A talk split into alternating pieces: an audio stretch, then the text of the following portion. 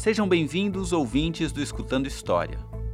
No último dia 1 de dezembro, uma operação policial controversa e marcada por uma sequência de procedimentos equivocados da Polícia Militar do Estado de São Paulo, em Paraisópolis, resultou na morte de nove jovens entre 14 e 23 anos, entre eles uma mulher.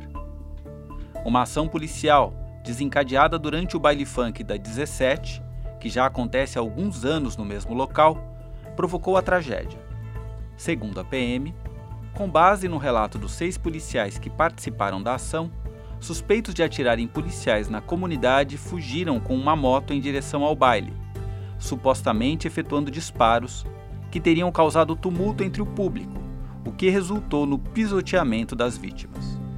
Além desta versão oficial apresentada pela polícia, menos de sete horas após a ocorrência e sem uma investigação mais aprofundada sobre os fatos, o delegado Emiliano da Silva Chaves Neto, do 89º DP, afirmou que as forças policiais teriam sido recebidas no baile funk com pedras e garrafas, arremessadas pelos frequentadores, o que teria justificado, segundo ele, a necessidade de utilização de munição química, com quatro granadas de efeito moral e tiros com balas de borracha. No dia seguinte ao trágico evento, vídeos com registro dos moradores locais e depoimentos de testemunhas do baile da 17 desmentiram parte da versão oficial, que havia sido endossada pelo próprio governador João Dória, do PSDB.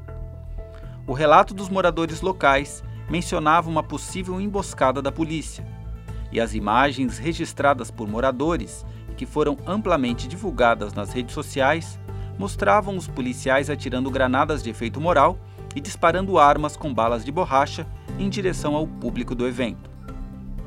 Frequentadores do baile negaram que tivesse ocorrido um tiroteio, afirmando que os policiais entraram no local com o objetivo de dispersar a multidão, utilizando armas não letais.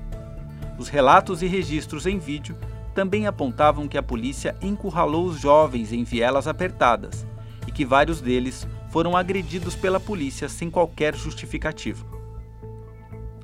As versões sobre a tragédia não escondem um fato inegável. Houve um erro claro nos procedimentos utilizados pela polícia na ação, com uso desproporcional da força por parte da PM, que também não seguiu os protocolos necessários em um tipo de situação ocorrida em um local estreito, com poucas rotas de fuga e frequentado por pessoas que não eram moradores locais como foi o caso das vítimas fatais. A repressão policial em Paraisópolis foi apenas mais uma ação de uma iniciativa da polícia para reprimir bailes funks nas periferias das grandes cidades paulistas, batizada de Operação Pancadão.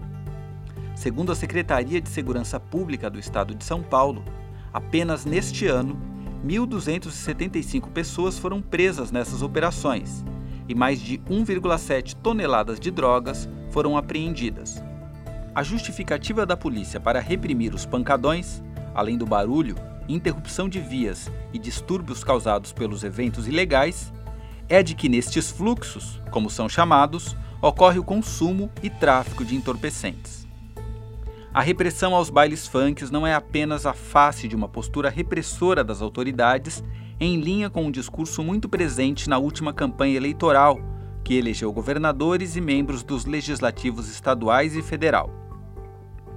A pauta da segurança pública e da defesa da ordem foi um tema recorrente entre as várias candidaturas vencedoras, a maioria delas com foco na repressão como estratégia principal. Embora a aglomeração de jovens nas proximidades de universidades de classe média ou bairros com intensa vida noturna também causem transtornos aos moradores, a repressão policial nesses locais é moderada e não há notícia de que mortes e prisões ocorram com a mesma frequência da lei aplicada às regiões mais periféricas da cidade. Entre as reações às mortes de Paraisópolis, que em outros países provocaria uma ampla comoção social, buscando a responsabilização das autoridades públicas, são comuns comentários de pessoas lamentando as mortes, mas afirmando que, em parte, a culpa era dos próprios jovens e de seus pais por autorizarem os filhos a estarem presentes em eventos como um baile funk. ignorando a inexistência de espaços de sociabilidade e entretenimento acessíveis para jovens da periferia, esta percepção joga nas vítimas e seus familiares a culpa pela tragédia. Não é a primeira vez que uma manifestação cultural surgida nas periferias brasileiras, entre as camadas mais pobres da população e ligado à cultura negra, seja identificado como a causa de problemas sociais cuja raiz está muito mais vinculada a questões estruturais da nossa própria sociedade. Nesse aspecto, a repressão atual ao funk tem muito em comum com a repressão enfrentada pelo samba, que mais de 80 anos atrás também ocupava um lugar de marginalidade na história cultural brasileira. Alçado a símbolo da identidade musical do Brasil, o samba enfrentou um enorme preconceito e repressão pelo próprio Estado em seu surgimento enquanto gênero, sobretudo por conta de suas origens africanas e populares. E este episódio do Escutando História dessa semana vai falar um pouco sobre essa repressão. Pelo telefone, samba carnavalesco gravado por Baiano e o Corpo de Coro, para a Casa Edson, Rio de Janeiro.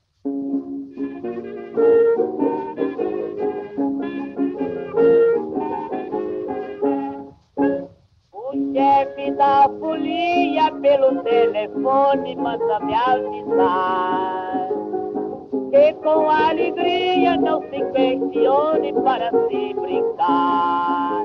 Ai, ai, ai, é deixar mágoas pra trás, ô oh, rapaz.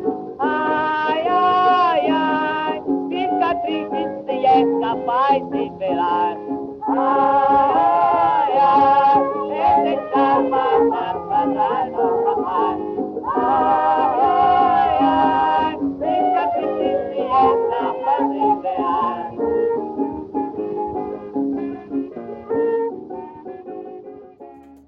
Até a gravação de Pelo Telefone, tido oficialmente como o primeiro samba a ser gravado em disco no Brasil, e cujo trecho acabamos de ouvir, a palavra samba não designava o gênero musical como conhecemos hoje. Em seu livro Uma História do Samba, As Origens, o escritor e jornalista Lira Neto afirma que na primeira década do século XX, o verbo sambar tinha relação apenas com uma maneira de fazer festa e dançar. Há uma enorme controvérsia, segundo Lira Neto, a respeito da origem da palavra. Mas, em uma das primeiras menções ao samba em um jornal satírico pernambucano chamado O Carapuceiro, em 1838, o termo já estava vinculado a algo pejorativo. O autor do texto se referia ao samba como um batuque grosseiro, quando o comparava à beleza das óperas do compositor italiano Gioacchino Rossini. Outras menções ao termo fazem uma clara associação do samba a diversões típicas de uma classe social inferior. Uma notícia, publicada no Jornal do Brasil em 14 de abril de 1903, nos dá um retrato de como parte da imprensa e da elite enxergava essa manifestação cultural no início do século XX. O delegado da 15ª Circunscrição Urbana, acompanhado de inspetores e praças, deu cerco ontem à noite em uma chácara abandonada da rua Barão do Bom Retiro, número 57, de propriedade de Horácio Caldas, onde se realizava um funambulesco e retumbante samba, prendendo para mais de 100 indivíduos que se entretinham na dança africana. A chácara chama-se Cabuçu e de ordinário ali se realizam tais reuniões e festanças. Todo esse pessoal o delegado fê-lo conduzir em um verdadeiro préstito, para a sede da delegacia, onde, verificando que não havia xadrez para todos, mandou-os em paz, recomendando a Horácio que acabasse de vez com os atrozes sambas. A perseguição às manifestações culturais populares, sobretudo de origem negra e africana, não era novidade.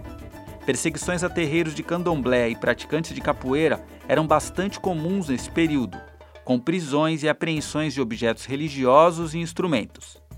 E no caso do samba, nascido no processo de urbanização do Rio de Janeiro em plena Belle Époque, a perseguição e a repressão estavam vinculadas a um desejo de civilização para quem as raízes africanas e populares da cultura eram um empecilho ao progresso. No Rio de Janeiro, que procurava se modernizar e se afrancesar, frequentar e organizar sambas era o maior dos pecados. A partir de 1903, o rio sofreu várias intervenções urbanas, que foram apelidadas de Bota Abaixo. O prefeito Francisco Pereira Passos implementou uma série de obras públicas no mesmo espírito de saneamento e higienismo que caracterizava outras intervenções urbanas pelo mundo. A inspiração de Pereira Passos foram as obras de George Haussmann, que procurou transformar Paris em uma capital civilizada. Assim, cortiços, casarões, estalagens e quarteirões inteiros com construções do período colonial foram demolidos para a abertura de avenidas e para um novo desenho urbano da capital do país. Famílias inteiras das classes mais pobres, a maioria negros, foram desalojadas de suas casas, tendo apenas tempo de recolher os poucos pertences e resto de madeiras e folhas de zinco, que seriam utilizadas depois para a construção de moradias improvisadas no alto dos morros. Era a gestação das grandes favelas cariocas. Se Pereira Passos procurava civilizar o Rio com sua política higienista de remodelação urbana, a perseguição das autoridades ao samba buscava depurar a música brasileira de seus traços africanos, considerados por estas como inferiores. A República, instaurada pouco menos que uma década e meia atrás, tinha o Ordem e Progresso como expressão principal. O mesmo slogan do governo de Michel Temer após o impeachment da ex-presidente Dilma Rousseff. O lema se baseava na máxima positivista do filósofo francês Auguste Comte, o amor como princípio, a ordem como base e o progresso como meta. Nessa organização do mundo prevista pelos republicanos, o samba morava na terra da desordem. Não é muito difícil fazermos uma conexão com o desejo de ordenação do mundo da tendência conservadora que vivemos atualmente. Antes do samba firmar-se como gênero musical da vida urbana carioca, o machixe ocupou esse lugar entre o final do século XIX e início do XX, e sofreu o mesmo tipo de preconceito. Por sua dança marcada pela proximidade física dos casais e seu caráter sensual, o machixe foi de fato a primeira dança urbana brasileira, nascido no bairro da Cidade Nova, no Rio de Janeiro, um lugar marcado pela presença de afrodescendentes. Boa parte da sociedade carioca o considerava indecente e o ritmo só se popularizou por meio dos clubes de carnaval e do teatro de revistas. Uma das músicas mais famosas da maestrina Chiquinha Gonzaga foi o machixe O Gaúcho, conhecido popularmente como corta-jaca.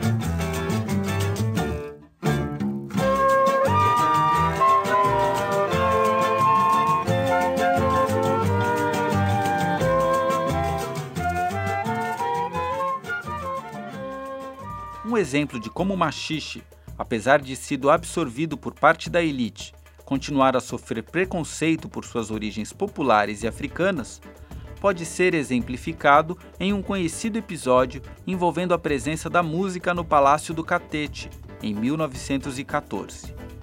Tocado ao violão pela primeira-dama Nair de Tefé, esposa do então presidente Hermes da Fonseca, a execução da música causou um escândalo e gerou uma reação do senador Rui Barbosa, que chegou a fazer um discurso inflamado na tribuna do Senado. Ao falar sobre o quarta-jaca, ele afirmou: a mais baixa, a mais chula, a mais grosseira de todas as danças selvagens, a irmã gêmea do batuque, do cateretê e do samba. Mas nas recepções presidenciais, o corta-jaca é executado com todas as honras da música de Wagner. E não se quer que a consciência deste país se revolte, que as nossas faces se enrubesçam e que a mocidade se ria? Já se percebe que as críticas ao samba em geral se referem à presença dos instrumentos de percussão, ao batuque, à macumba, que é de fato um instrumento musical, vinculando todos eles à selvageria e à incivilidade. Da mesma forma, sambistas, quase todos negros, poderiam ser enquadrados na lei de vadiagem simplesmente por estarem carregando um instrumento musical. Andar com um pandeiro no Rio de Janeiro nas primeiras décadas do século XX, por exemplo, poderia facilmente transformar alguém em alvo da polícia. Um instrumento que posteriormente seria considerado um dos mais representativos do nosso espírito musical, foi estigmatizado como símbolo de vadiagem e arruaça. Na Festa da Penha, uma festividade religiosa com grande presença popular e que se tornara um lugar muito associado ao samba, a polícia tentou proibir o uso de pandeiros inúmeras vezes. No local, compositores como Noel Rosa, Pixinguinha, Donga, Senhor, Heitor dos Prazeres e Ismael Silva apresentavam e testavam as músicas que fariam sucesso no carnaval carioca. Batuque na cozinha, tinha não quer. Por causa do batuque eu queimei meu pé. Batuque na cozinha, tinha não quer. Por causa do batuque queimei meu pé. Então não bula na cumbuca, não me espante o rato. Se o branco tem ciúme que tira um lado. Eu fui na cozinha pra ver uma cebola. O branco com ciúme de uma taburiola. Deixei a cebola, peguei na batata. Branco com ciúme de uma. Peguei no balaio pra medir a farinha. O branco com ciúme de uma branquinha. Então não bula na não me o rato. Se o branco tem ciúme que tira um mulato. E o cozinha. Outra história que ilustra bem a perseguição aos sambistas e ao pandeiro é a de João da Baiana, um dos primeiros sambistas do Brasil, tido como introdutor do pandeiro no samba e que ouvimos aqui cantando Batuque na Cozinha, uma de suas composições mais famosas. João relatou um caso que mostrava tanto a repressão da polícia em relação aos sambistas e pandeiristas, como as complexas relações entre a elite carioca e as manifestações culturais populares do Rio de Janeiro. O músico era habitué das festas na casa do senador Pinheiro Machado. No entanto, teve que abandonar os eventos, pois teve seu pandeiro avariado pela polícia na festa da Penha no ano de 1908. O senador, ao saber do ocorrido, ordenou a confecção de um novo instrumento, que foi dado de presente ao sambista, contendo uma placa com a inscrição: A minha admiração, João da Baiana, senador Pinheiro Machado o pandeiro presenteado pelo senador passou a funcionar como um salvo-conduto para o músico, que a partir daquele momento não seria mais importunado pela polícia. Antes da gravação de Pelo Telefone, haviam duas vertentes que dominavam a futura formação do que hoje conhecemos como samba. Músicos ligados ao instrumentista José Barbosa da Silva, o Senhor, recebiam maior influência do machixe, tocando samba ao piano. Um outro grupo, ligado a pixinguinha e donga, utilizavam instrumentos de percussão, sopro e corda. Todos eles se encontravam na casa das chamadas tias baianas, matriarcas que migraram da Bahia para o Rio de Janeiro e em cujas residências a gênese do samba se deu. Pelo telefone, seria uma composição do cancioneiro popular tocada e improvisada na casa de tia Ciata. Donga acabou registrando a canção em seu nome, dando ao samba a sua certidão de identidade. O fato é que a canção não era apenas de sua autoria, e outras músicas já haviam sido gravadas como samba em anos anteriores. O registro da partitura da Biblioteca Nacional foi fundamental para a formalização da maneira de se fazer samba e para a posterior profissionalização dos sambistas. Com a formalização, o samba passa a tocar nas rádios e também adentra os grandes salões de parte da sociedade carioca, embora o preconceito ainda persistisse em algumas esferas. São os grandes ranchos carnavalescos cariocas na primeira metade do século XX que serão os responsáveis por sua popularização, vinculando o samba ao carnaval. Isso só foi possível com o endosso da própria elite, que, ao perceber o interesse europeu pelas festividades e pelo próprio gênero musical, passou a vinculá-lo à própria identidade nacional. Nos anos 30, a ditadura Vargas se aproveitaria do caráter popular do samba para o reforço dessa mesma identidade nacional, procurando ao mesmo tempo discipliná-lo dentro das orientações da ditadura do Estado Novo. A representação da figura do malandro, tão frequente em vários sambas da época, deu lugar ao trabalhador, algo que já vimos no primeiro episódio do nosso podcast. Assim como o samba, o funk também é resultado da confluência cultural de comunidades pobres urbanas. O Rio de Janeiro do início do século XX era uma babel populacional formada por ex-escravos, comerciantes pobres, migrantes do nordeste do país e imigrantes europeus, sobretudo portugueses. Populações pobres expulsas dos grandes centros urbanos iam se acomodar não apenas nos morros de difícil acesso, como também nos subúrbios da cidade, que recebiam um elevado número de negros, mestiços e ex-escravos oriundos das antigas fazendas de café do Vale do Paraíba. A riqueza de ritmos e o burburinho cultural da chamada Pequena África, onde se localizava a residência de Tia Ciata e de outras tias baianas que deram origem ao samba, não está muito distante da territorialidade periférica criativa dos dias atuais, nas favelas de São Paulo, Rio de Janeiro e outras capitais do país.